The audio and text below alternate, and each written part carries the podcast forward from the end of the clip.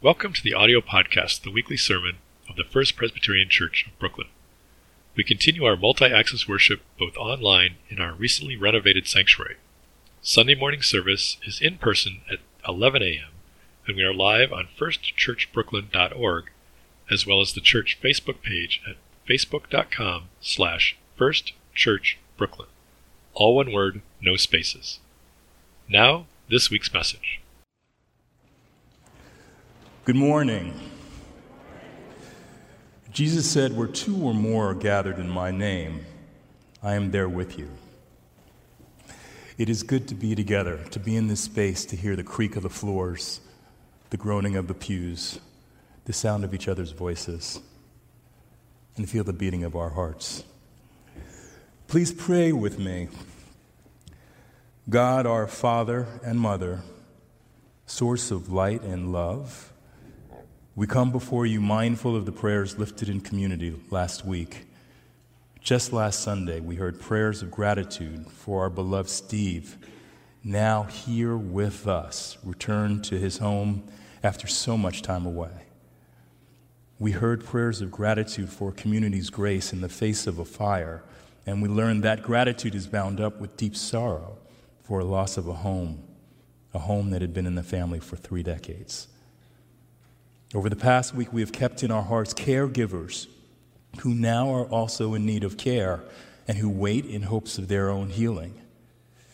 And there are joys and concerns held in our hearts about personal health, about worry for family members' health, about loss. And we know that these are whispered haltingly, even in silence. Three years into the pandemic, a year into an awful war, and surrounded by violence in schools and supermarkets.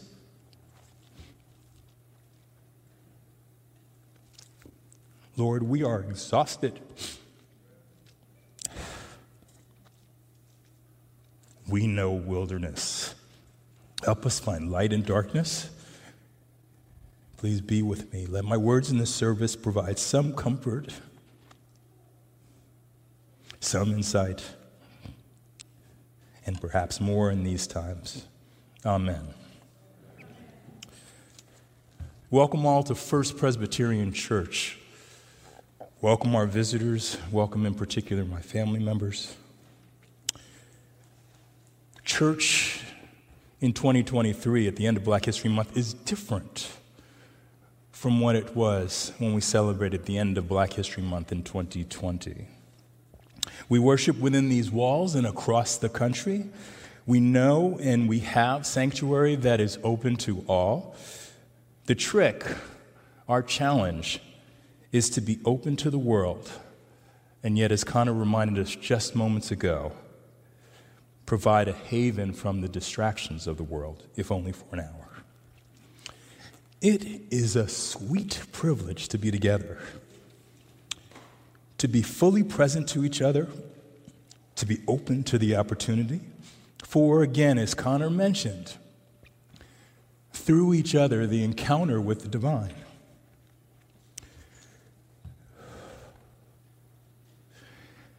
But we're doing more, I think, than being together right now in this moment and releasing ourselves, hopefully, of distractions there was more happening than just a wonderful moment of worship and of sharing. We sit in a building with an extraordinary vaulted ceiling. We are surrounded by gorgeous stained glass, of which we sometimes inappropriately claim with pride. All of this is made possible by a breakthrough technology from the 12th century with the construction of the first Gothic cathedrals no structure would built would last built by distracted masons. And today our sanctuary combines stone and mortar and electrons. It is held together without or with our attention and our intention. So, whatever might distract you right now from this glorious presence of being together, whether or not you're here or whether or not you're at home, whether you're not with family members of mine in Maine or in California. Put away your phone for a moment. Help us build a different kind of sanctuary. And even after you, if you have to let that last flapjack go dry, be with us. In this way, we will all be together, and those who are watching from far away outside of these walls can be part of the great cloud of witnesses spoken about in Hebrews. So please take a moment now to close your eyes and breathe together. Just moments ago, we had the joy of greeting each other with a smile and a handshake, a holy high five, or a glorious hug. Hold on to that feeling. Breathe in that love. And with an exhale, acknowledge the, any pain you carried in with you. I hope you feel the love of this community as we breathe in again. And let us open ourselves to an encounter with divine. Um, now, I have family here with me more than uh, more than usual. Um, and so I feel I would like to be here. I'd like to be close. Um, so that's what I'm going to do because I have the mic.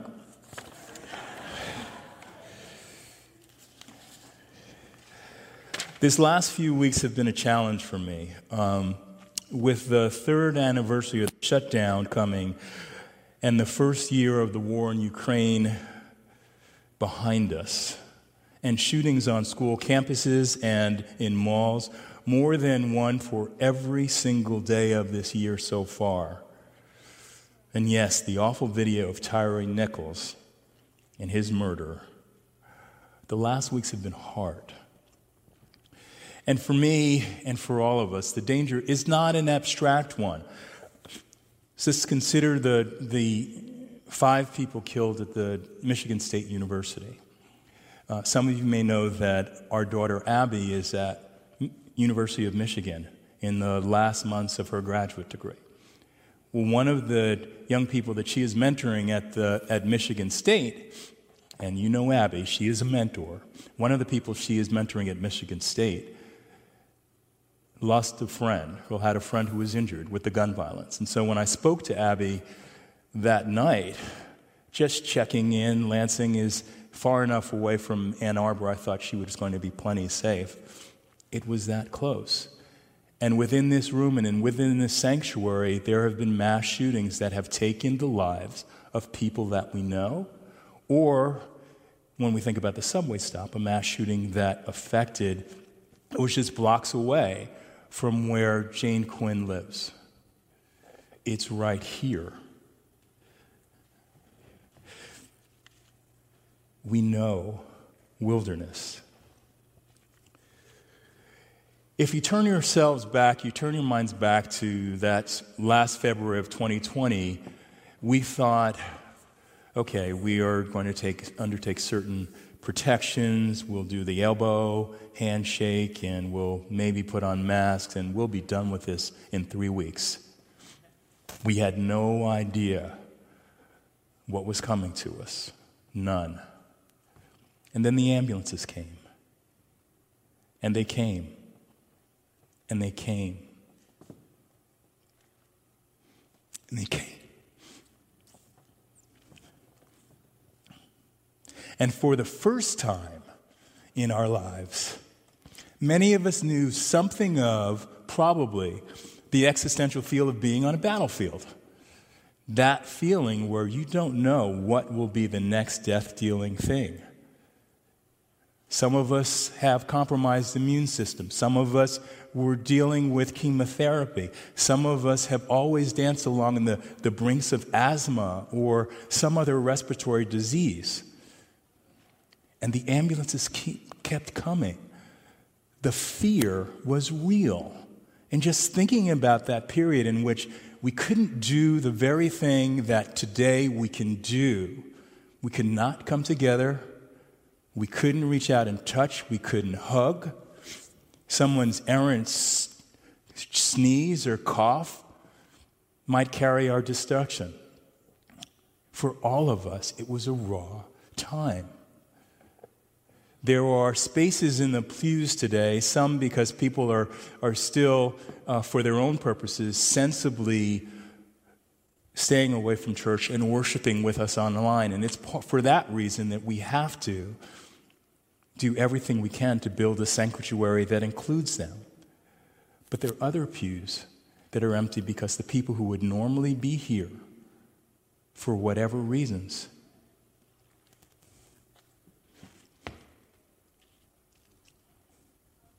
they will not.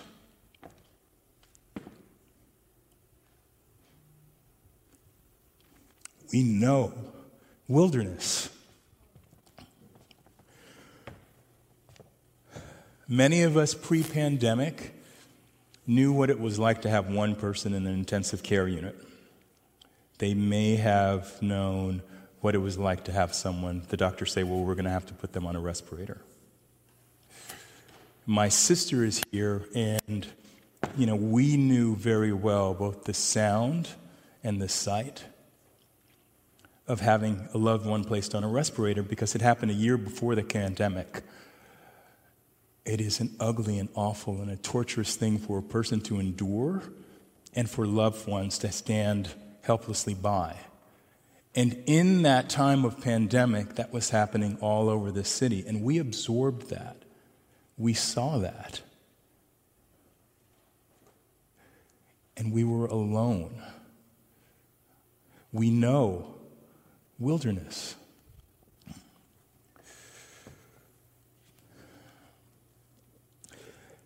And then, whether or not it's the almost attempted racial reckoning, or the violence that is in the land, or the violence that is overseas but visits us every single day with images and stories from Ukraine and from elsewhere around this violent globe of ours. We heard our truth in the song that was just sung. I've been buked. Remember the stanza there is trouble all over this land. There is trouble all over this land. As I prepare for this moment and um, listen to that song again, um, I was reminded that it had been sung by Mahalia Jackson. In fact, she recorded it many times. Um, uh, those of you who are around my age, those who were kids of you who were kids or older in the 60s would know that she was gospel music at the time. She was huge. And um, she was a friend of Martin Luther King's. And so at the, one of the many times she recorded the song was at the 1963 March on Washington. She spoke just before King. She sang just before King. And she stood there in all of her gut bucket grandeur and she laid them out. And people at home and people in front of her, they were settled. Because you can't hear that, at least I can't hear that, without feeling like, whoo. I need to take a moment. But the genius of Mahalia Jackson is, and her understanding of services and the March on Washington was many things, but at the end, in the core, were preachers and gospel singers. She said there has to be an arc, and she took that ark. The song that doesn't get as much play from her is at least people don't necessarily t- think about Mahalia Jackson in that song. And the, one, the next song was How I Got Over. My soul looks back and wonder how I got over. She looked back at where they had come from. She didn't know that there were, there were dogs and there was a bombing two or three months ahead in Birmingham. But she knew where they had come from and how 200,000 people, black and white, together, mostly, including two of our aunts, in their Sunday best, came together to collect on the promise that was owed to our people. And she pivoted, and she wasn't even done contributing to that service when she went back and looked back and wondered how they got over, how I got over. And I really think we can look back over these last three years and think about that fear and think about what we have at this moment and wonder how we got over together. She wasn't finished when she sat down because when Dr. King stood up to give his speech about this country and what was owed and the promise, he was almost finished. And she said, Tell him about the dream. It was not in his original speech. Tell him about the dream. She could say that to him because she not only shared it, she was his friend. She could speak that with confidence because she knew him and he had heard, she had heard his story. But she could speak it with boldness because she knew on what he relied. He had told many times the stories of the Montgomery bus boycott. So let's roll back to 1954, 1955. And in the bus boycott, um, King was a young minister. He was 26.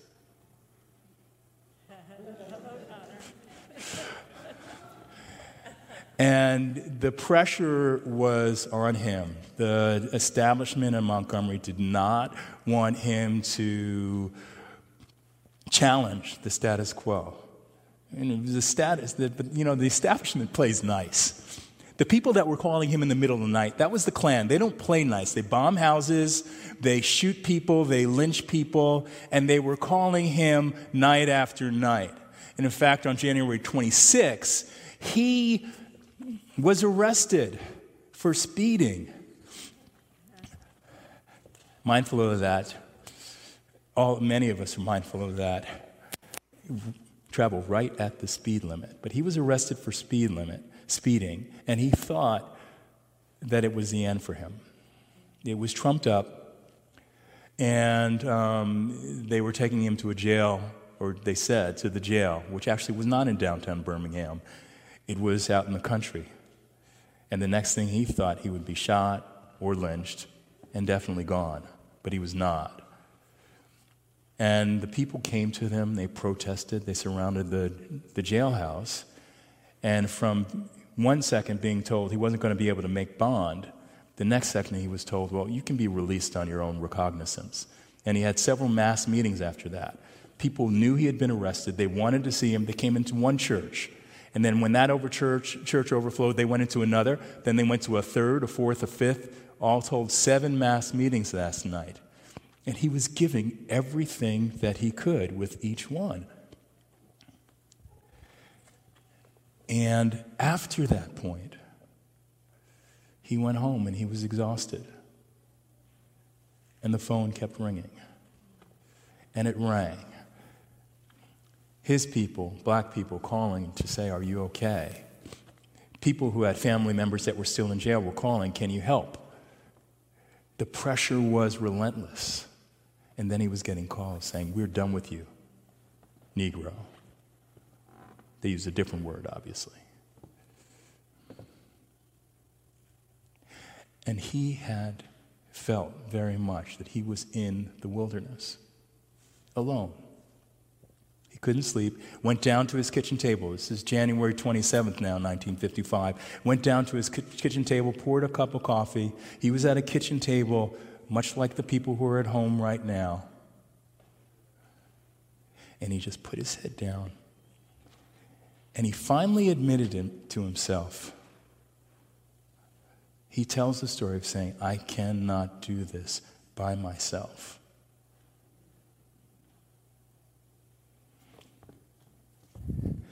And he says, this child of preachers, raised in the church, student at divinity school, a top student at divinity school, now leading a congregation, he says that moment at that kitchen table was his first experience of the divine.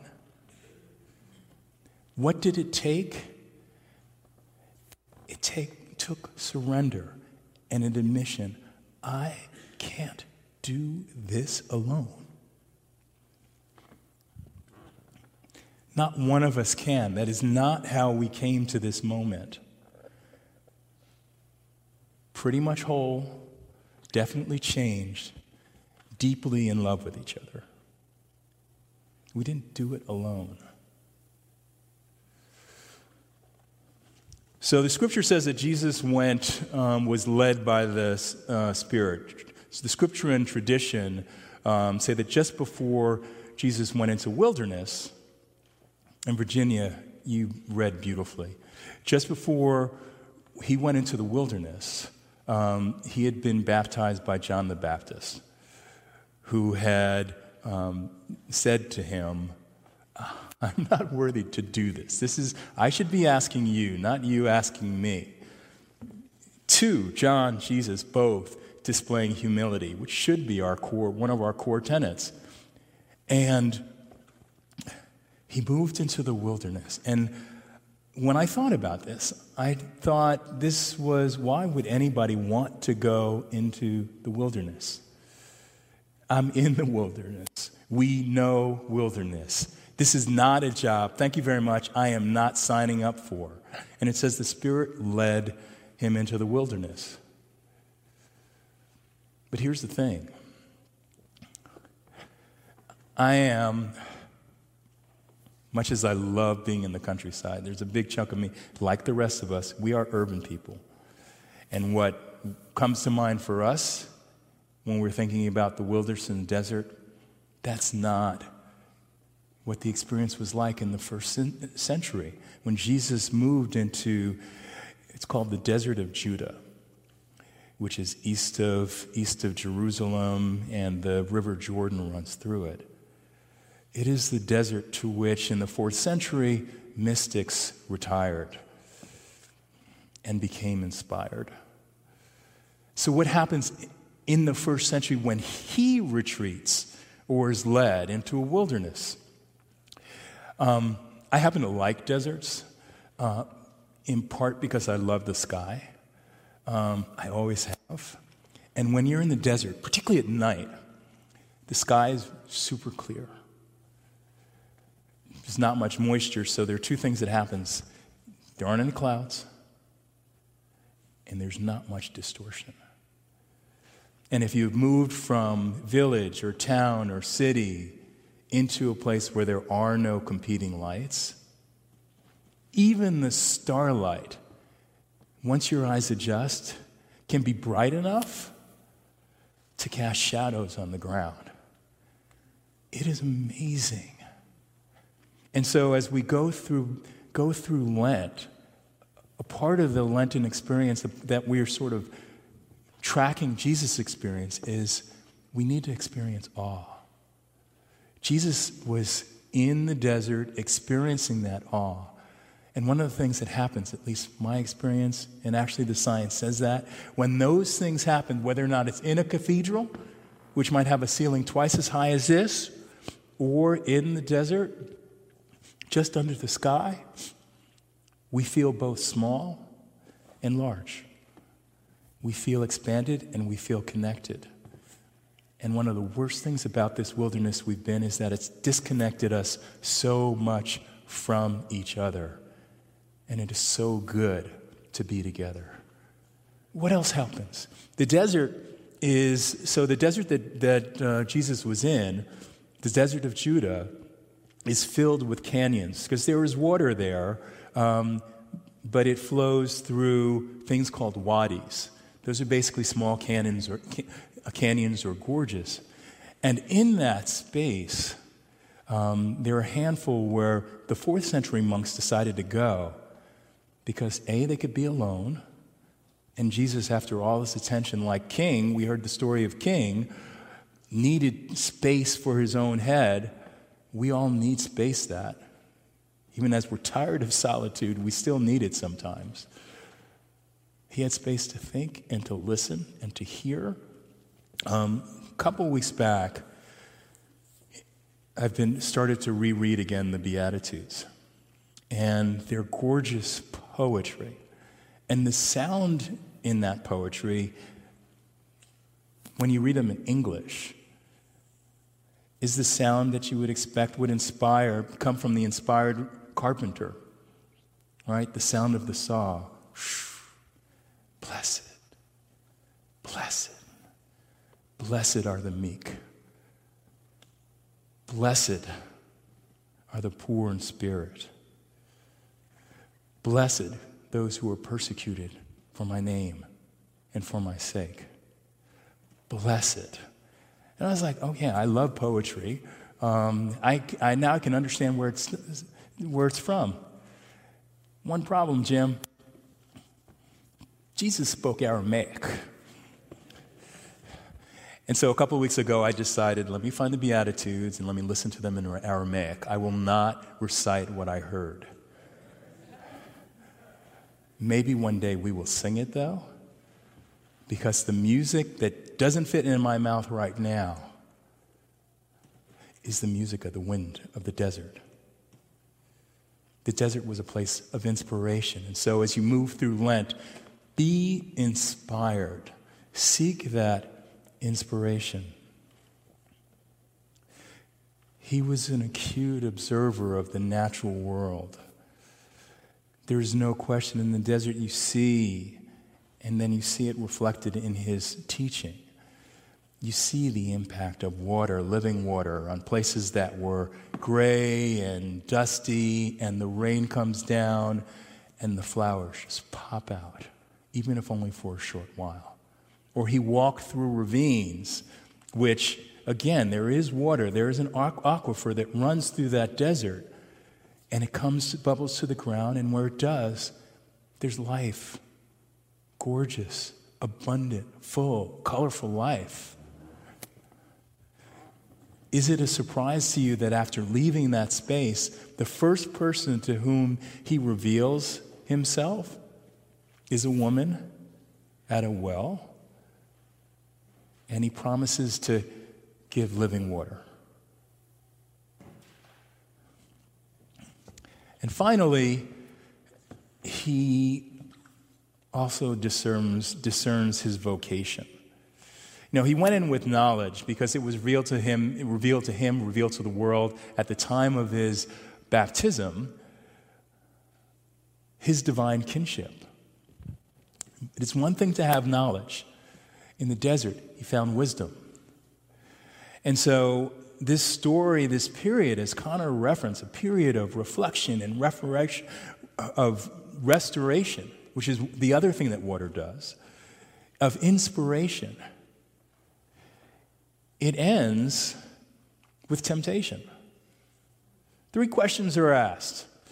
I will not put them, try to put them precisely, but the first one is you know, as the scripture said, he was famished. He had been fasting for 40 days. And by the way, even the fasting is preparatory because today science will tell you that when you fast, it actually increases your mental acuity, your cognitive capacity, makes you sharper. Till it doesn't.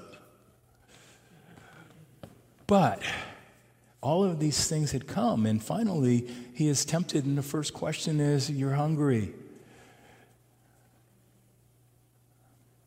I could turn this to bread. For us, we don't lack for food, but we happen to like stuff, lots of it.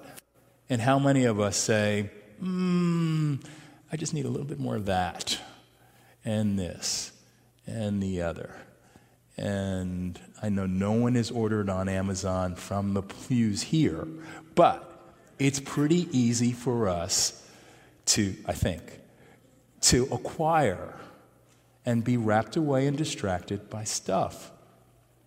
Second question. I want you to go, uh, come on with me. We'll go to the highest temple and you will leap off. And you'll be protected. Interesting. Remember what Isaiah had to say about meaningless displays of religious behavior. Not interested in that. I'm not going to jump off a temple just so you can see me call angels to. God's not into parlor tricks. Out there or here. That's not how we make it through. Then the third thing is probably the most difficult. I will give you command of all that you see. Let's contextualize that. Um, at the time that Jesus was in the desert, Israel had been, Jerusalem had been conquered, had been conquered probably about a century by that stage, conquered by the Roman Empire in about 63 BCE. Um, and the Roman legions did not play. They said if you needed to be taxed, Jesus remembered Jesus, son of Mary and Joseph, has been born in the stable because the empire said, you got to go to Bethlehem to be taxed. You can't do it at your home. So they're dislodged. He saw his people under the boot of, or the sandal of the Roman legion, and they did not play.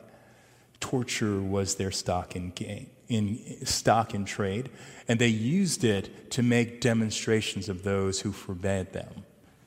When he decided to move, when he decided to preach, when he decided to challenge the existing order, he was coming up against that. And so the choice of, like, hey, I can give you all, including control of this, of state power,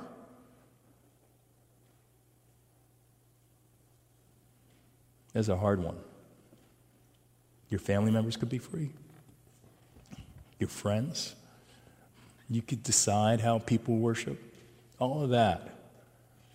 Well, of course, nobody else would have any free choice, and you would actually just be substituting your authority for state power, but you'll be all right. You can handle this. Just worship me. And his response I will serve. I will serve. I will serve the Lord, which is what we're called to do. So, what is the lesson in this wilderness? We know that for Jesus, the wilderness really didn't end. The wilderness happened to be the safest place because the dangerous place was when he went back into society.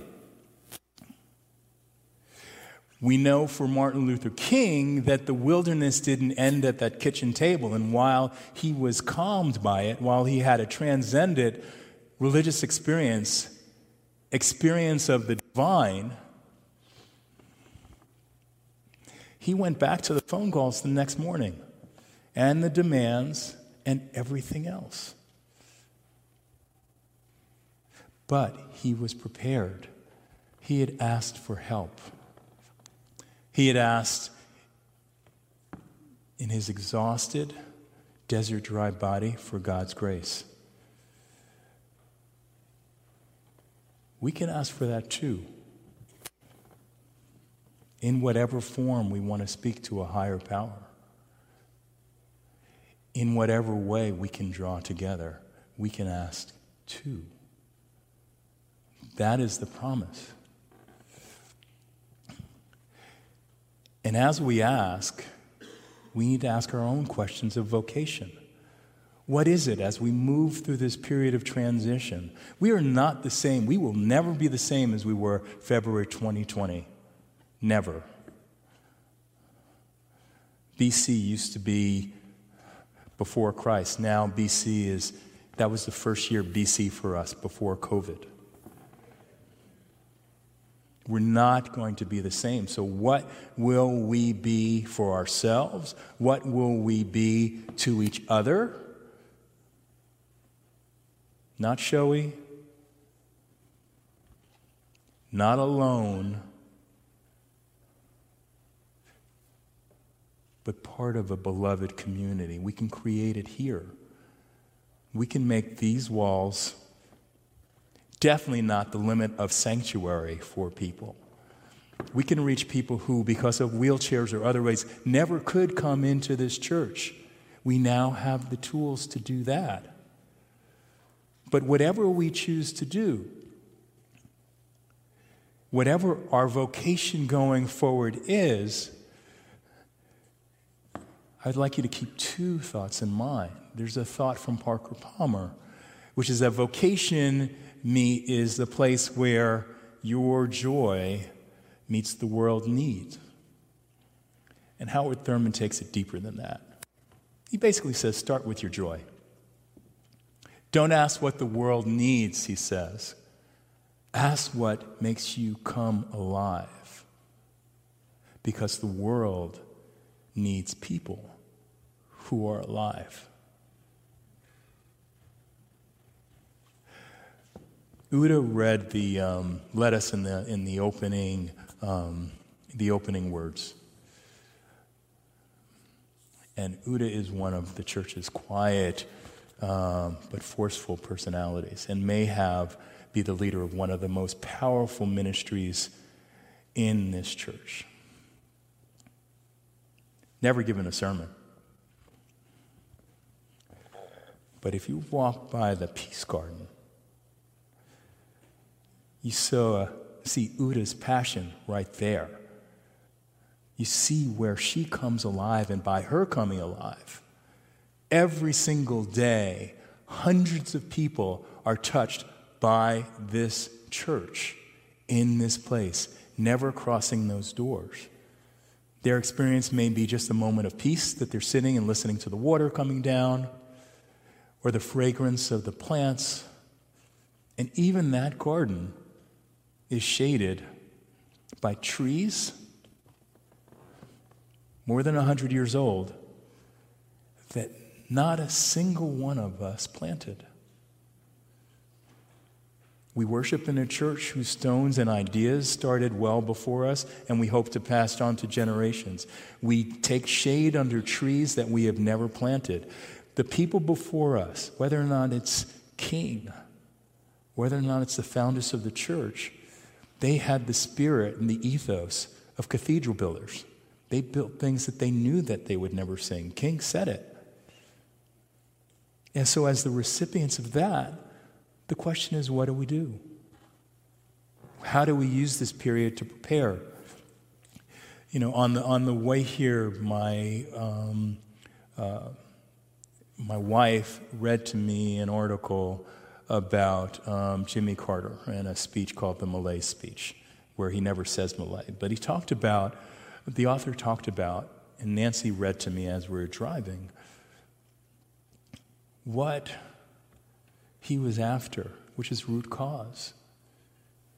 How we lost a sense of community, how we all are seemingly trying to do it by ourselves. We ask for our particular things, we take pride in our particular individual com- com- accomplishments, and we don't build community. We don't draw together. We do not see the beauty in each other's faces, hear the wonder in each other's voices.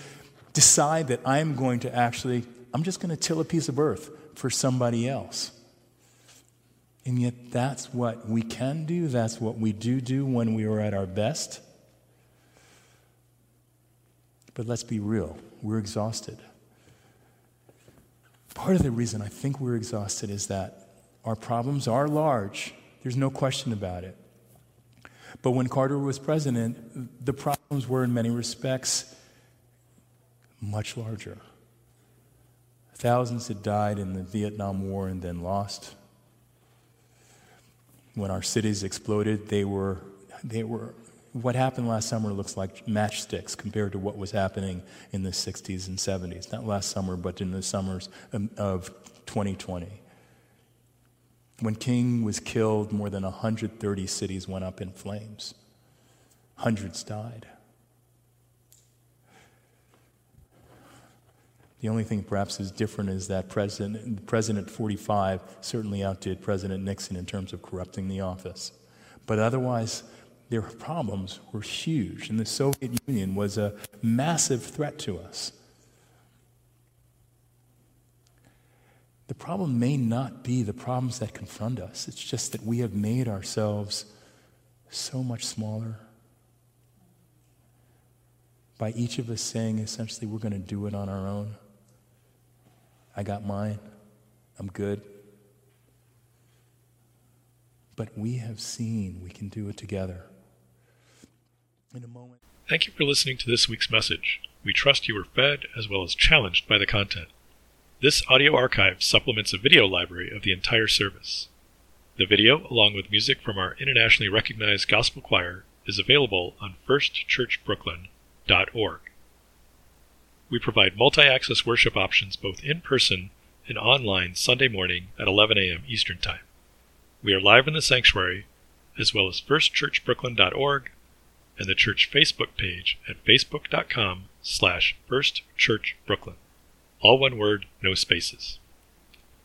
Visit firstchurchbrooklyn.org for more information on both online and in-person worship.